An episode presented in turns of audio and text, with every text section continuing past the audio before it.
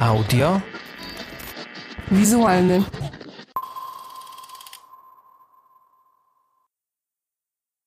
Witam bardzo serdecznie w debiutanckim odcinku podcastu Audiowizualny. Ja nazywam się Karol Szafraniec, jestem kulturoznawcą, filmoznawcą, edukatorem filmowym, no a teraz także autorem tego podcastu. E, podcastu, który e, istnieje dzięki stypendium Kultura w sieci ministra e, kultury i dziedzictwa narodowego. No i podcast ten będzie zajmował się szeroko rozumianą kulturą audiowizualną. Przede wszystkim będziemy skupiać się na kinie, na filmach. O nich będziemy, będę się starał tutaj opowiadać na różne sposoby, ale czasami będziemy wędrować sobie e, w inne rejony e, szeroko rozumianej kultury audiowizualnej, czyli będziemy e, zajmować się rzeczami, które albo się ogląda, albo których się słucha.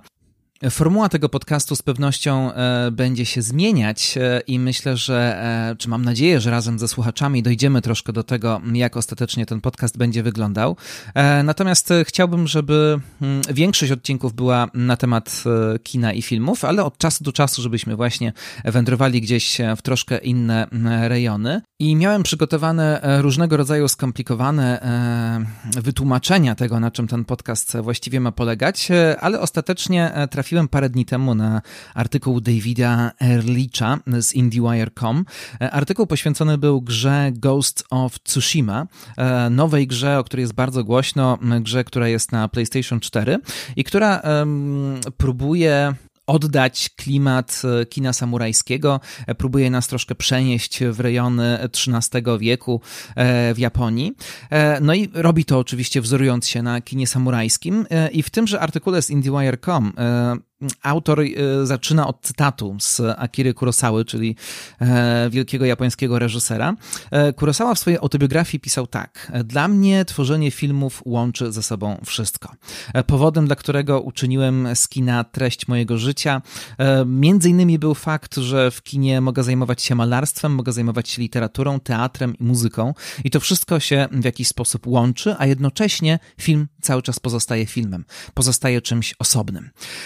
Po tym cytacie e, autor artykułu e, snuje jeszcze rozważania na temat tego, jak e, dzisiejszy, jak świat dzisiejszego, mm, świat dzisiejszych gier zawłaszcza sobie język filmowy, jak bardzo współczesne gry są filmowe i jednocześnie ten język w jakiś sposób transformują, przetwarzają go i on mutuje w coś jeszcze nowszego, a jednocześnie również dzisiejsze kino jest bardzo zainspirowane grami i możemy znaleźć pewne ślady pewnego sposobu, w jaki robi się gry, e, odwzorowany w kinie. Więc właśnie e, kultura audiowizualna właściwie zawsze była takim, e, takim czymś, co składa się z bardzo wielu elementów i chciałbym, żebyśmy w tym podcaście troszkę tym elementom się przyglądali, żebyśmy patrzyli na kino e, czasami z perspektywy innych elementów audiowizualnych, z tych takich pojedynczych klocków, na które kino się składa, no ale czasami, żebyśmy popatrzyli na inne elementy kultury audiowizualnej z perspektywy kina. Także będziemy rozmawiać przede wszystkim o kinie, ale pojawiają, będą się też pojawiać tematy sztuki, muzyki, gier wideo, będzie i kultura wysoka, wysoka i popkultura. E, generalnie rzecz biorąc, będziemy gdzieś tak pomiędzy. Ja przynajmniej bardzo lubię być pomiędzy, więc mam nadzieję, że ten podcast e, właśnie w, gdzieś w takim miejscu też wyląduje. Chciałbym również, żeby e, podcast był takim rodzajem mini przewodnika po świecie współczesnej kultury audiowizualnej, żeby pomagał troszkę słuchaczom w rozeznaniu się w tym, co kultura oferuje. Czyli z jednej strony będę mówił o tym, co jest w kinach lub gdzie indziej, na przykład w sieci, co warto obejrzeć, ale chciałbym też, e, i mam nadzieję, że tak się stanie, mm, troszkę rzucić jakby nowe światło na pewne rzeczy, które już są znane, że nawet jeśli ktoś już jakieś zjawisko zna albo ono jest bardzo dobrze opisane, to e, dzięki podcastowi będzie można na to spojrzeć może z troszkę innej strony. Zobaczymy, e, jak to wszystko się uda. E, ponieważ to jest debiutancki odcinek, no to cały czas uczę się tego, jak tworzy się podcasty, więc oczywiście będzie z pewnością tutaj dużo niedoskonałości. Natomiast też liczę na to, że powoli, powoli będzie coraz lepiej. No i zapraszam zapraszam na e, pierwszy odcinek audiowizualnego, e, który poświęcony będzie studiu japońskiemu, studiu tworzącemu filmu animowane, czyli studiu Ghibli. Ten odcinek zacząłem od cytatu e, na temat e, gry, która dzieje się w Japonii. Cytat też był japońskiego reżysera, no i faktycznie w japońskich klimatach pozostajemy dalej. Dlaczego Studio Ghibli? E, skoro ten podcast ma między innymi zajmować się takimi polecankami i pomagać się orientować w tym, co ciekawego dostępne jest na przykład w sieci, no to stwierdziłem, że Studio Ghibli idealnie nadaje się na początek, dlatego że jest o nim ostatnio bardzo głośno. W okolicach wiosny przez trzy miesiące mieliśmy takie da Mm, e, wprowadzanie e, filmów studia Ghibli na Netflixa. E, to było bardzo niezwykłe wydarzenie, ponieważ wcześniej filmy studia Ghibli były zupełnie niedostępne w streamingu. Ghibli jest takim studiem, które jest dość ostrożne, jeśli chodzi o nowe technologie i musi sobie najpierw je obwąchać, żeby mm, w jakiś sposób z nimi wejść potem w interakcję. To dotyczyło przede wszystkim Europy, natomiast potem, całkiem niedawno, Studio Ghibli weszło także e, do streamingu w Stanach Zjednoczonych. Tam akurat e, nie podpisało umowy z Netflixem, tylko e, z HBO Max. E, no i mm, dzięki temu e, o studiu Ghibli właśnie znowu jest e, całkiem, całkiem głośno i dużo się o nim pisze, dużo o nim się mówi. Studio Ghibli ma oczywiście wielu fanów. Ja w ogóle sobie myślę, że mm, jeśli ktoś sobie słucha audiowizualnego teraz i słyszy nagle, że będzie o filmach animowanych, będzie o studiu Ghibli, no to oczywiście będzie taka grupa osób, która się z tego cieszy, ale z pewnością pojawi się też taka, która złapie się za głowę i stwierdzi, że zupełnie nie będzie tego słuchać, no bo Kino animowane jednak jest dość specyficzne, zwłaszcza jeśli traktujemy animację jako coś poważnego, jako poważną gałąź sztuki filmowej, e, w dodatku traktowaną jako coś, co może być kierowane dla dorosłych, no to już to jest dość egzotyczne jednak dla bardzo wielu, e, dla bardzo wielu widzów. E, no a do tego jeszcze dochodzi kultura japońska, czyli e, coś, co jest od razu kojarzy się z mangą, z anime, czyli coś, co ma bardzo, bardzo wielu fanów, ale ma też, mam wrażenie, w Polsce, zwłaszcza w ostatnich latach, sporo antyfanów. No więc można się zapytać, dlaczego właściwie zajmujemy się studiem Ghibli. W dodatku to, że studio Ghibli pojawiło się na Netflixie z pewnością sprawia, że mm, jest możliwość dotarcia do zupełnie nowych odbiorców, e, którzy wcześniej e, z tym studiem nie mieli żadnej styczności. E, no ja troszkę chciałbym zachęcić także tych, którzy są uprzedzeni do tego, żeby jednak spróbować, bo Studio Ghibli jest czymś zupełnie wyjątkowym i nawet jeśli ktoś nie lubi kultury japońskiej, nawet jeśli ktoś nie lubi tego typu animacji, no to Studio Ghibli zdecydowanie wyrasta jako taki osobny fenomen i też w tym dzisiejszym odcinku ja nie będę się zbyt wiele zajmował japońską animacją, nie będę mówił o mandze i anime. E, poprzestańmy może tylko na tym, że Japonia jest takim krajem, w którym komiks e, i film animowany gdzieś od lat 60. ma jakby równorzędną pozycję jak e, literatura czy jak film fabularny. Powstają komiksy i powstają filmy animowane dla każdej grupy wiekowej, dla dzieci, młodzieży, dla starszej młodzieży, dla dorosłych i też dla wszystkich. Filmy Ghibli e, właściwie są takimi filmami, które mm, są dla wszystkich i każdy może z nich e, coś wyciągnąć. No i cały czas Japonia pod tym względem jest e, pewnego rodzaju fenomenem. E, natomiast no właśnie studio Ghibli po pierwsze jest uważane e, przez wiele osób za, za takie studio, które tworzy najlepsze artystycznie filmy, które, filmy animowane, które wychodzą z Japonii. No a po drugie, niektórzy też twierdzą, że jest to w ogóle studio, które odniosło największy sukces także komercyjny, jeśli chodzi o duże studia robiące filmy animowane po studiu Disneya. Także również dlatego warto się tym zająć. W lipcu okażą się trzy odcinki e, audiowizualnego i chciałbym, żeby wszystkie trzy poświęcone były studiu Ghibli, także będziemy mieć taki lipiec e, z Ghibli. E, pierwsze dwa odcinki poświęcone będą postaci najsłynniejszej, najsłynniejszego twórcy, który z tym studiem jest związany, czyli postaci Hayao Miyazakiego. I niestety często tak jest, że kiedy mówi się o studiu Ghibli, to mówi się właściwie właściwie tylko o Miyazakim, e, że to jest takie studio, które tworzy jego filmy, a pozostali twórcy są troszkę usuwani w cień. E, I to nie jest do końca sprawiedliwe, dlatego że w studiu Ghibli działa przynajmniej jeszcze jeden twórca, który jest e, absolutnie wybitny i myślę, że to jest bardzo dyskusyjne, który z nich jest wybitniejszy.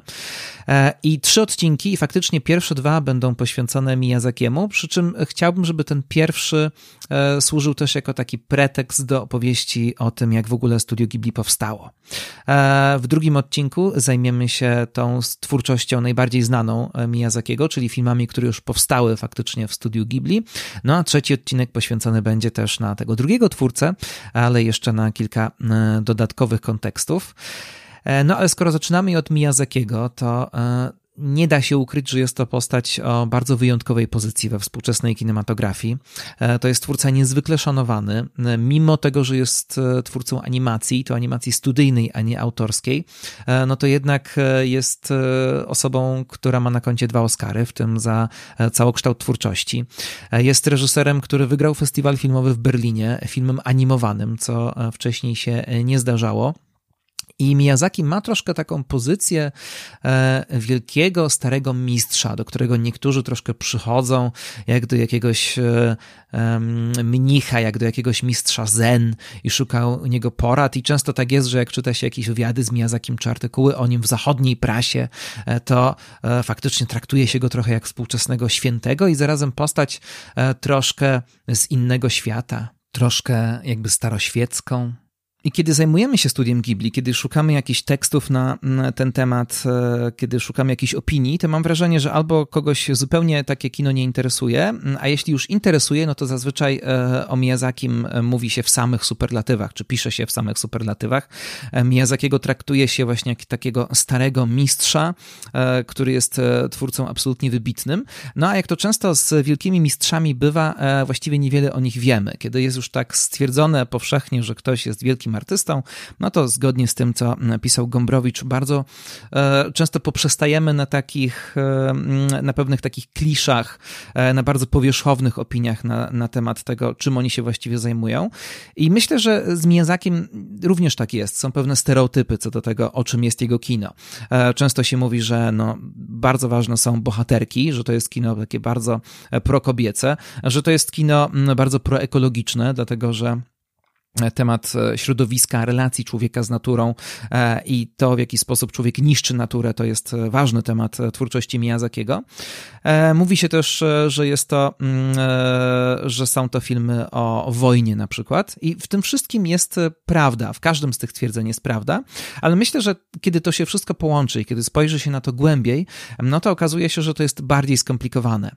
Miyazaki, myślę, jest reżyserem bardzo ambiwalentnym pod wieloma względami. Jego twórczość jest mocno mocno niejednoznaczna i będę troszkę forsował tezę w tym odcinku, że Miyazaki, podobnie jak na przykład e, Fellini czy Bergman, e, e, tworzy w zasadzie kino oparte na kilku prywatnych obsesjach. Obsesjach, które gdzieś zrodziły się u niego już we wczesnym dzieciństwie. I jego kino, tak jak to często bywa w wybitnej sztuce, jest efektem jakiegoś wewnętrznego rozdarcia, jakiegoś wewnętrznego, nierozwiązywalnego dylematu, który trawi Miyazakiego przez cały czas i próbuje on jakoś te dylematy rozwiązywać w kinie. E, czy one się tam mm, dają rozwiązać, to też jest e, pewne pytanie, natomiast jest to niezwykle ciekawe. Ta refleksja, która płynie z tego wewnętrznego rozdarcia Miyazakiego, myślę, jest niezwykle intrygująca i spróbuję jakby w takim kluczu troszkę zinterpretować jego twórczość. E, Hayao Miyazaki mm, urodził się w 1941 roku, czyli urodził się w trakcie mm, II wojny światowej. E, I e, od razu trzeba powiedzieć, że mm, jego sytuacja w tym czasie była bardzo specyficzna. Urodził się w Tokio, pochodził z dość zamożnej rodziny. Rodzina, rodziny, która zajmowała się takim, mm, miała, miała taką rodzinny biznes e, i ten, mm, ten biznes polegał na tym, że mm, firma Miyazaki Productions, którą założył e, dziadek Hayao, produkowała części do samolotów, e, przede wszystkim do samolotów bojowych. No więc paradoks polegał na tym, że Miyazaki należał właściwie do grupy bardzo uprzywilejowanej. Przeżył te lata wojny w, można powiedzieć, dość cieplarnianych warunkach. To była też rodzina bardzo dobrze sytuowana ekonomicznie i co ciekawe, i co też jakby jest źródłem pewnego problemu, im bardziej Japonia angażowała się w działania wojenne, tym więcej rodzina Miyazakiego zarabiała, ponieważ po prostu żyła z tego, że e, produkowano nowe samoloty, e, no i te samoloty wykorzystywały części produkowane przez rodziny Miyazakiego, e, wobec czego teoretycznie w czasie wojny powinno być zupełnie odwrotnie, natomiast właśnie rodzina Miyazakiego bogaciła, bogaciła się i jakby wzrastała w swoim dobrobycie. Jednak w pewnym momencie trzeba było wyjechać z Tokio, robiło się już niebezpiecznie Rodzina Miyazakiego zatrzymała się w takiej miejscowości Utsunomiya, e, która w lipcu 1945 roku została zbombardowana. To było takie bardzo wielkie bombardowanie. Alianci zbombardowali to miejsce. E, no i rodzina Miyazakiego uciekała. E, I kiedy uciekali z tego miejsca, które jest bombardowane, to wtedy Miyazaki miał 4 lata i wtedy zdarzyły się, zdarzył się ciąg wydarzeń, które miał miejsce ciąg wydarzeń, które w jakimś sensie zadecydowały decydowały o wyobraźni i wrażliwości Miyazakiego. Otóż e, po pierwsze, e, on nie mógł zapomnieć widoku e, płonącego miasta. Miasto płonęło, było bombardowane, było widać płomienie, była łuna i to jest taki obraz, który będzie powracał potem bardzo często w jego twórczości. No a z drugiej strony, uciekając, było oczywiście bardzo wielkie, było bardzo wielkie zamieszanie i w pewnym momencie do rodziny Miyazakiego podeszła pewna kobieta z dzieckiem i prosiła, żeby się nią zaopiekować, że ona by chciała do nich dołączyć. Rodzice Miyazakiego odmówili, co dla czterolatka było mm, bardzo traumatycznym przeżyciem. On długo nie mógł zrozumieć, dlaczego tak się stało. Mm, zastanawiał się, czy gdyby wtedy zainterweniował, czy gdyby zapytał rodziców na przykład, czy poprosił ich o to, żeby pomóc tej kobiecie, e, to czy by pomogli. E, o tym e, zjawisku i o tym, jak, o tym momencie w życiu Miyazakiego i o tym, jak ono wpłynęło na jego twórczość jest zresztą bardzo piękny wideoesej na polskim YouTubie, na kanale Skazany na Film o wrażliwości Miyazakiego. Filmik, więc też bardzo bardzo go mm, polecam. E, natomiast e, między innymi dlatego Miyazaki twierdził, że potem e, tak skupiał się na, czy koncentrował się na postaciach dziecięcych, ponieważ one mają pewnego rodzaju czasami odwagę połączoną z niewinnością, która sprawia, że są gotowe na pewne poświęcenia, na które dorośli już tak łatwo gotowi nie są. Do tego wszystkiego e, dochodziły jeszcze takie refleksje, że Miyazaki sobie zdawał sprawę, że oczywiście to było bardzo dramatyczne oglądać bombardowanie japońskiego miasta, no ale przecież to bombardowanie nie wzięło się znikąd. To nie jest tak, że e, to jest jakieś takie czyste zło, e, które postanowiło zaatakować Japończyków. Miyazaki dorastając, zaczął sobie zdawać sprawę z bardzo dwuznacznej sytuacji, w jakiej był i w jakiej był cały jego kraj. To znaczy ci wszyscy biedni ludzie, którzy uciekali z bombardowanego zbombardowanego miasta, jednocześnie byli częścią kraju, który e, w, akurat w tamtym konflikcie nie był ofiarą, był oprawcą.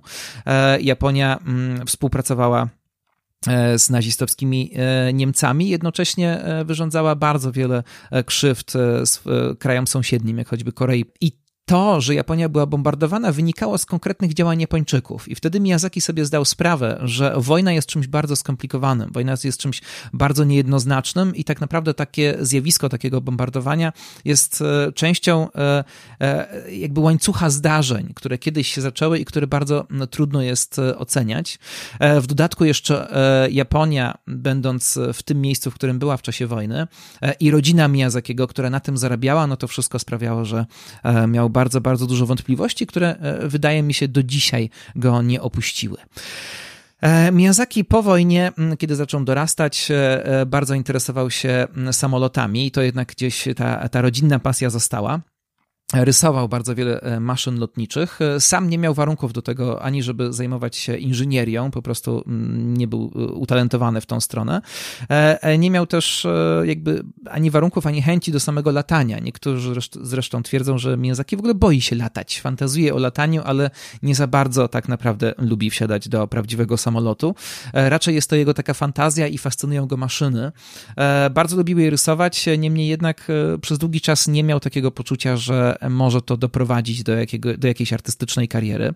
E, kiedy był, kiedy dorastał, był chłopcem dość specyficznym.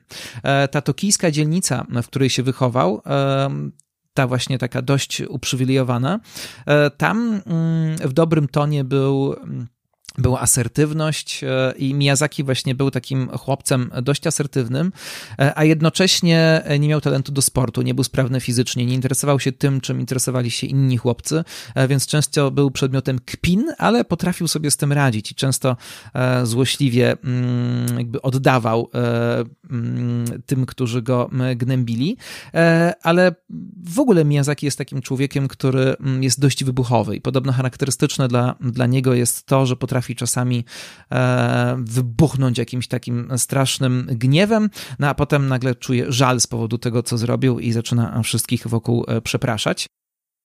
Skończył nauki polityczne i ekonomię i to też jest bardzo ciekawe, właśnie dlatego, że on nie miał takiego poczucia, że można zajmować się na serio animacją czy rysunkiem. E, natomiast e, e, w czasie studiów już wiedział, że ani ekonomią, ani polityką zajmować się nie będzie. Wtedy właśnie odkrył przede wszystkim twórczość Osamu Tezuke. Osamu Tezuki. Osamu Tezuka to bardzo ważna postać japońskiej animacji. Często się mówi, że to właśnie od niego zaczyna się cały ten boom na japońską, na japoński komiks, na mangę i anime, że to właściwie on jest twórcą tego fenomenu. Tezuka e, z jednej strony fascynował się tradycyjną japońską grafiką, a z drugiej strony e, był zafascynowany filmami Disneya, zafascynowany innymi e, postaciami myszki Miki czy Bambi i ich wielkimi oczami. Tezuka miał wrażenie, że sztuka rysunkowa może nieść ze sobą pewien rodzaj empatii, którego nie niesie kino aktorskie. I on bardzo wielbił Disneya właśnie za ten empatyczny ładunek, który możemy znaleźć w jego filmach. I na wzór wzór tego sięgnął też do japońskiej tradycji, do swojej wyobraźni zaczął tworzyć różnego rodzaju fantastyczne światy. Między innymi stworzył postać Astroboya, e, która również e, funkcjonuje czasami jako taki początek e, tego elementu japońskiej popkultury. Osamu Tezuka najpierw tworzył komiksy, potem tworzył również filmy, no i pod jego wpływem Miyazaki zaczął e, tworzyć e, pierwsze projekty rysunkowe, zaczął uczyć się animacji. Podobno zresztą, tak mówi legenda, mm, e, zniszczył dużą część tych rysunków, ponieważ w pewnym momencie stwierdził, że trzeba iść własną drogą i że nie można tylko kopiować mistrza. No i kiedy już poczuł się gotowy, zaczął szukać pracy w świecie animacji. Ważnym też, niezwykle ważnym wydarzeniem w jego życiu było to, co stało się w 1958 roku. Mianowicie wtedy e, Hayao Miyazaki zobaczył w kinie e, film opowieść o e, białym wężu, czyli film, który, był, który bazował na chińskiej legendzie, a który był pierwszym japońskim kolorowym, pełnometrażowym filmem animowanym. No i to właśnie wtedy Miyazaki zobaczył, że rysunki, kiedy, je się, kiedy się je uruchomi, to może powstać coś bardzo niezwykłego. Z jednej strony był zachwycony główną bohaterką, jak twierdził, troszkę się w niej podkochiwał, ale zarazem zobaczył e, dziewczynę, e, która mm, ma bardzo niezwykłe zdolności, która jest niezależna, która mm, prowokuje wydarzenia wokół siebie, która jest podmiotem, a nie przedmiotem. No a pojawia się ta tam też wiele elementów baśniowych, choćby właśnie ten tytułowy e, biały wąż, który również w jego twórczości powróci. No i to był moment absolutnie przełomowy. On właśnie wtedy odkrył, że można zajmować się animacją e, i dostał e, zatrudnienie w firmie Toei Animation, czyli w bardzo dużym studiu filmów animowanych, które między innymi starało się tworzyć coś konkurencyjnego dla tego, co robił Osamu Tezuka, więc idealnie to trafiło w gusta Miyazakiego, bo właśnie on chciał stworzyć jakiś własny język, e, chciał się mm, pozbyć tych dawnych inspiracji i szukać czegoś swojego. E, w Toei Animation pracował przez wiele lat, tam się stał bardzo ważną postacią i to stał się e, ważną postacią podwójnie. E, przede wszystkim oczywiście jako twórca, jako animator, rysownik i tam pracował nad dwoma serialami, które mogą być nieobce dla polskiego widza. Jeśli ktoś pamięta kultowy kanał Polonia 1, to Polonia 1 słynęła właśnie, zwłaszcza miłośnicy Japonii chyba mają sentyment do Polonii 1, ponieważ Polonia 1 miała taki zwyczaj, że pokazywała z włoskim dubbingiem codziennie codziennie rano wiele seriali e, japońskich, właśnie japońskiej animacji. Dla wielu osób to było takie pierwsze zetknięcie się z kulturą anime, między innymi e, dla mnie. E, I najczęściej były to seriale z lat 60. i 70., właśnie tworzone przez Toei. I między innymi Polonia 1 pokazywała dwa seriale o taki charakterystyczny gatunek dla japońskiego anime o młodych dziewczynkach, e, które mają magiczne moce i za pomocą tych magicznych mocy e, radzą sobie z różnymi problemami. E, te seriale to Sali Czarodziejka i Czarodziejskie Zwierciadełko. No i właśnie przy tych serialach między innymi pracował Hayao Miyazaki, przy nich był animatorem, także nawet jeśli jeszcze zupełnie nie znaliśmy tego nazwiska w latach 90., to mieliśmy takie pośrednie jakby, mogliśmy pośrednio obcować z Miyazakim. Natomiast potem Miyazaki trafiał do mm, kolejnych studiów, zmieniał pracę. E, I co ważne, we wszystkich tych studiach, przede wszystkim właśnie w Toei, od razu e, stawał się też członkiem związków zawodowych. W Toei Animation był szefem w pewnym momencie związku zawodowego i to ma także związek z jego politycznymi zapatrywaniami, ponieważ Miyazaki, tak jak bardzo wiele osób z jego pokolenia, zwłaszcza zajmujących się sztuką, e, był bardzo, bardzo mocno zaangażowanym marksistą. Był, właściwie do dzisiaj jest ostrym lewicowcem i te jego poglądy, wydaje mi się, też w jakiś sposób odbijają się w jego kinie i one go też połączyły z postacią troszkę starszego twórcy filmów animowanych, czyli z postacią Isao Takahaty. E, kiedy e, Miyazaki właśnie sobie tak e, wędrował po różnych studiach, w końcu trafił na Takahatę. Panowie dogadali się na wielu poziomach. Po pierwsze właśnie na tym poziomie politycznym, obydwaj byli marksistami. Po drugie, Takahata był starszy, e, Takahata bardzo wiele nauczył Miyazakiego i Miyazaki po prostu e, został jego asystentem i pracowali nad e, filmami i serialami, między innymi nad taką wielką produkcją, którą reżyserował Takahata, której angielski tytuł jest Prince of the Sun, The Great Adventures of Horus. Ja nie wiem, czy ten film ma jakiś polski tytuł, ale przetłumaczmy to powiedzmy Książę Słońca, Wspaniałe przygody Horusa. To był film, który otworzył bardzo wiele drzwi dla obu twórców i dla Takahaty i dla Miyazakiego. Oni potem dostawali e, dzięki temu fundusze na to, żeby tworzyć kolejne rzeczy. E, tworzyli też taką serię e, Panda Go Panda. Tam również był film, tam również powstał film pełnometrażowy. Między innymi tworzyli razem seriale. Najczęściej Takahata mm, reżyserował, a mm, Hayao Miyazaki był jednym z animatorów. E, tworzyli seriale bazujące na europejskiej literaturze, bo obydwaj fascynowali się bardzo Europą. Zwłaszcza Miyazaki fascynował się Europą. E, między innymi tworzyli takie seriale jak Heidi o dziewczynce, która wychowuje się w Alpach, e, czy Ania z Zielonego Wzgórza. I to też były seriale, które były możliwe do obejrzenia w polskiej telewizji, akurat nie w Polonii 1, ale w telewizji publicznej. E, więc e, także e, przy okazji tych seriali mieliśmy do czynienia z Hayao Miyazakim. Natomiast w pewnym momencie Miyazaki zaczął pracować przy serialu o Arsenie, razem z Takahatą zaczęli pracować przy serialu o Arsenie Lipenie III. Arsen Lupin III, wnuk Arsena Lipena, to była bardzo popularna w latach 70. postać w japońskim kinie animowanym. To była oczywiście wymyślona przez Japończyków postać wzorowana na francuskim francuskim pierwowzorze e, i to oczywiście był złodziej, awanturnik e, i powstało, powstał serial, e, który miał wiele serii, bardzo wiele odcinków i w pewnym momencie, jak to często z serialami bywa, powstał pomysł, żeby stworzyć film kinowy. I tenże właśnie film kinowy o Arsenie Lipenie III był debiutanckim filmem fabularnym Hayao Miyazakiego. To był jego debiut reżyserski, film nazywa się Arsène Lupin III, Zamek Cagliostro. I co ciekawe, ten film również dostępny jest na Netflixie. E, czyli nie tylko te filmy Hayao Miyazakiego ze studia Ghibli są dostępne, ale właściwie naprawdę cała e, solowa twórczość Miyazakiego, reżyserska twórczość na Netflixie jest dostępna. Zamek Cagliostro, czyli Arsène Lupin III, który szuka E, który e, robi różnego rodzaju przekręty, e, kradnie pieniądze. No ale ten film z jednej strony trzymał się schematu serialu, był właśnie taki awanturniczo-romansowy, ale z drugiej strony jest tutaj już bardzo wiele wątków charakterystycznych dla późniejszej twórczości Miyazakiego. Przede wszystkim ten film, jak się go ogląda, ma bardzo dużo takich poetyckich interludiów. Jest, jest wiele momentów, gdzie ważny jest po prostu krajobraz, zachwyt, światem, naturą, lasami, e, zamkiem e, i jakby to jest pewną wartością naddaną, pewno, czymś, co ma znaczenie samo w sobie. No i też pojawia się postać pewnej e, cudownej dziewczyny, która jest księżniczką i która odmieni głównego bohatera. On jest oczywiście łobuzem, ale pod wpływem tej dziewczyny zacznie zmieniać swoje zapatrywania na świat. E, i tak naprawdę stanie się kimś innym, odrodzi się na nowo i będzie się musiał nauczyć pewnego rodzaju e, dojrzałości.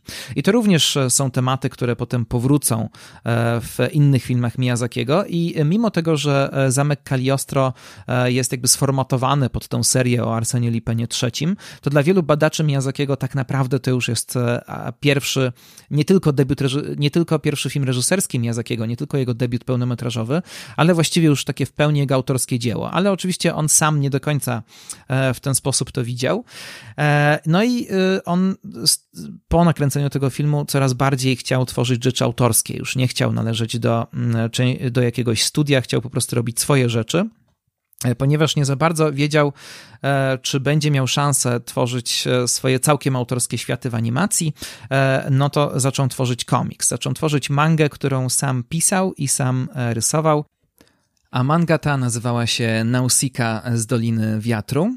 E, Nausika to imię bohaterki księżniczki z e, Odysei Homera, czyli pojawia się ten, e, pojawia się ważny dla Miyazakiego europejski motyw, który jest inspiracją, a drugą inspiracją była stara japońska legenda o księżniczce, która przyjaźniła się z owadami. Nausika była czarno-białym komiksem, zresztą mangi najczęściej są czarno-białe. E, zaczęła wychodzić w 1982 roku e, i powstawała przez 12 lat. E, ostatnie tomy Nausiki to rok 94. I to jest taki, wydaje mi się, ważny element twórczości Miyazakiego, często pomijany. Najczęściej o Miyazaki mówi się jako twórcy filmu, filmów animowanych i tyle.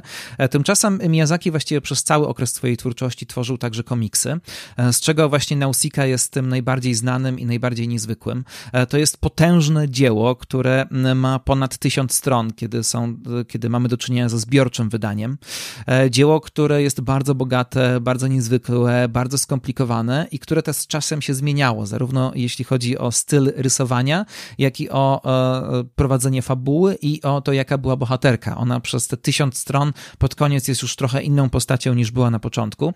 Wszystko dzieje się w takim niezwykłym postapokaliptycznym świecie, który jest po katastrofie ekologicznej. E, jest las, ten las jest e, zatruty e, i właściwie powietrze na całym, w całym świecie jest zatrute, nie można oddychać. W lesie są dziwne grzyby, które wyrzucają z siebie różnego rodzaju trujące substancje, ale jest obok tego lasu właśnie dolina, która dzięki temu, że wieje w niej wiatr, jest oczyszczana z tego trującego powietrza i w tej dolinie mieszka niezwykła księżniczka Nausika, która próbuje jakoś ten świat uratować. E, w tym lesie e, mieszkają wielkie e, zmutowane owady, które nazywają się Omu i które mm, są dla ludzi bardzo wielkim zagrożeniem. Natomiast Nausika próbuje ten las również uratować. Nausika próbuje zrozumieć Omu, próbuje mieć troszkę inny kontakt z naturą. Właściwie wszyscy ludzie, także mieszkańcy Doliny Wiatru, traktują naturę jako zagrożenie. Natomiast Nausika próbuje w tym świecie odnaleźć jakąś inną stronę. Niestety w pewnym momencie momencie e, w Dolinie Wiatru rozbija się e, pojazd lotniczy, e, w którym była jakaś niezwykła, była taka broń przewożona, taki bardzo niezwykła, można powiedzieć, postać, która jest cenna i inni ludzie, którzy żyją gdzieś poza tą Doliną Wiatru, próbują zniszczyć las, właśnie dlatego, że ten las jest groźny.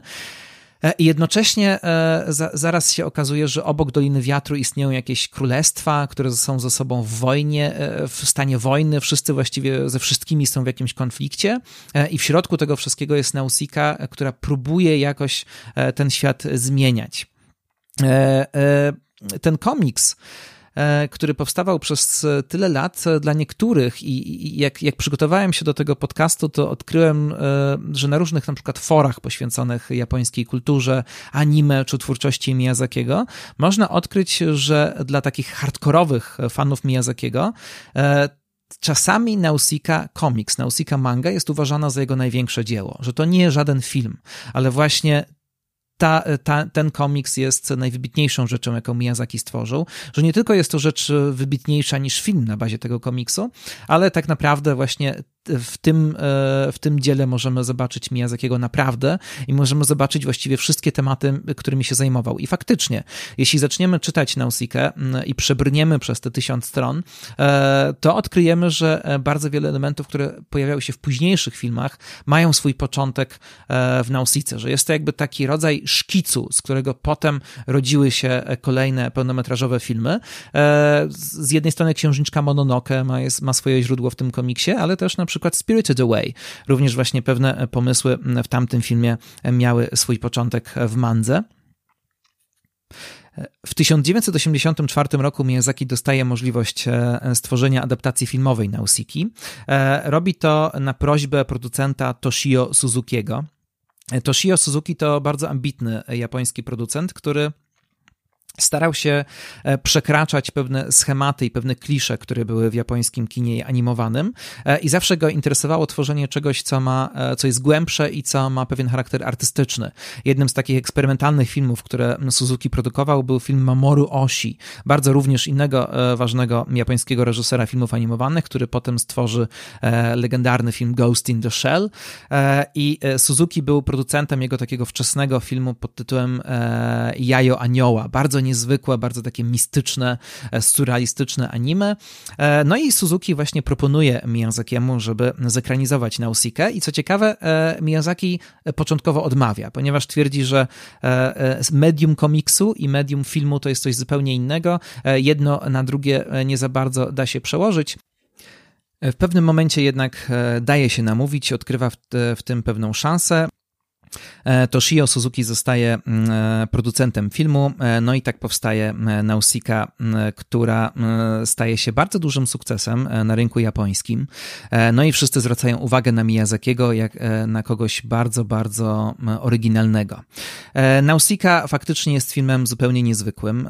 Pod wieloma względami jest to film tak oryginalny, tak niezwykły, że nawet bym powiedział, późniejsze filmy Miyazakiego nie są aż tak sugestywne. Miyazaki tworzy jakiś zupełnie jedyny w swoim, e, w swoim rodzaju świat. E, świat e, na swój sposób piękny, ale jednocześnie niedostępny, bardzo surrealistyczny. E, świat, w którym jakby żyjemy w takim owadzim, e, w takiej owadziej rzeczywistości e, powiększonej do monstrualnych rozmiarów. Właśnie w świecie grzybów, w świecie wielkich robaków, które wydają się groźne, ale tak naprawdę być może są troszkę inne.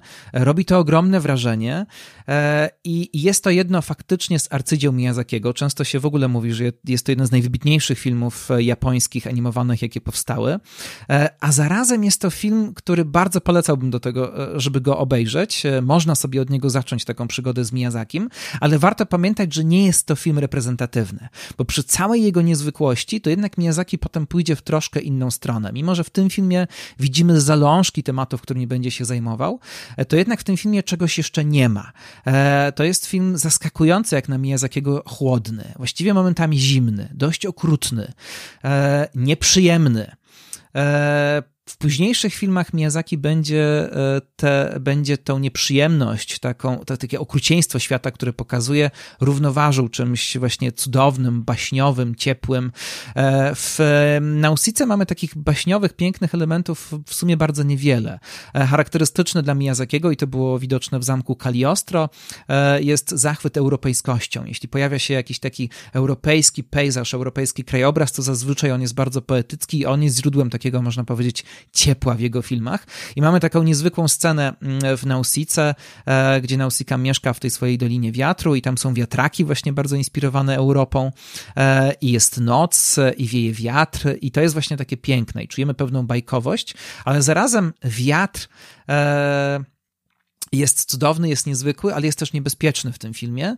No i nie dość, że wiąże się z trucizną, która może pojawiać się w powietrzu, e, to w dodatku e, zaczyna się na niebie mm, e, dziać coś dziwnego, leci jakaś dziwna maszyna, no i ta maszyna w końcu się rozbija. I to jest taka bardzo niezwykła sekwencja, bardzo charakterystyczna dla Miyazakiego. W Nausice jest też sporo scen batalistycznych, właśnie, które dzieją się, mm, dzieją się na niebie. Bardzo dużo tych maszyn, którymi on się zachwyca. No ale właśnie to wszystko jest tak naprawdę dość okrutne. Świat natury e, jest zagrożeniem dla ludzi, e, ale on jest w jakiś sposób niezbadany. I tylko Nausika, główna bohaterka, jest postacią, która próbuje nadać temu światu jakieś ciepło. Próbuje szukać dobra w ludziach, ale próbuje też szukać dobra w tej naturze, ponieważ ludzie a priori stwierdzili, że natura jest groźna, że wszystko, co pochodzi z lasu, jest trujące, że omu, czyli te wielkie owady, muszą być złe, no bo zabijają ludzi. E, Nausika rozpaczliwie stara się temu przeciwdziałać e, i ona jest właśnie takim wehikułem, który nadaje temu światu trochę ciepła, trochę cudowności, e, próbuje odczarować jakby całe to zło, które w tym wszystkim jest. No ale też nie do końca jej się udaje. Nausika mm, jest uwięziona w świecie, które rządzi się przemocą. Jest charakterystyczną dla Miyazakiego bohaterką, która mm, nie spowodowała pewnych wydarzeń, tylko po prostu trafia na jakiś świat, który jest targany konfliktem i ona po prostu jest w środku tego wszystkiego i próbuje go, go rozwiązać. I jeszcze jest jedna rzecz, mianowicie przy całej tej niezwykłości, tej, e, tej sugestywności surrealistycznej wizji Nausiki, e, to estetyka, która jest e, w tym filmie, nie jest jeszcze do końca autorską estetyką Miyazakiego. Ja myślę, że on zresztą zdawał sobie z tego sprawę, dlatego Miyazaki do dzisiaj nie za bardzo za tym filmem nie przepada.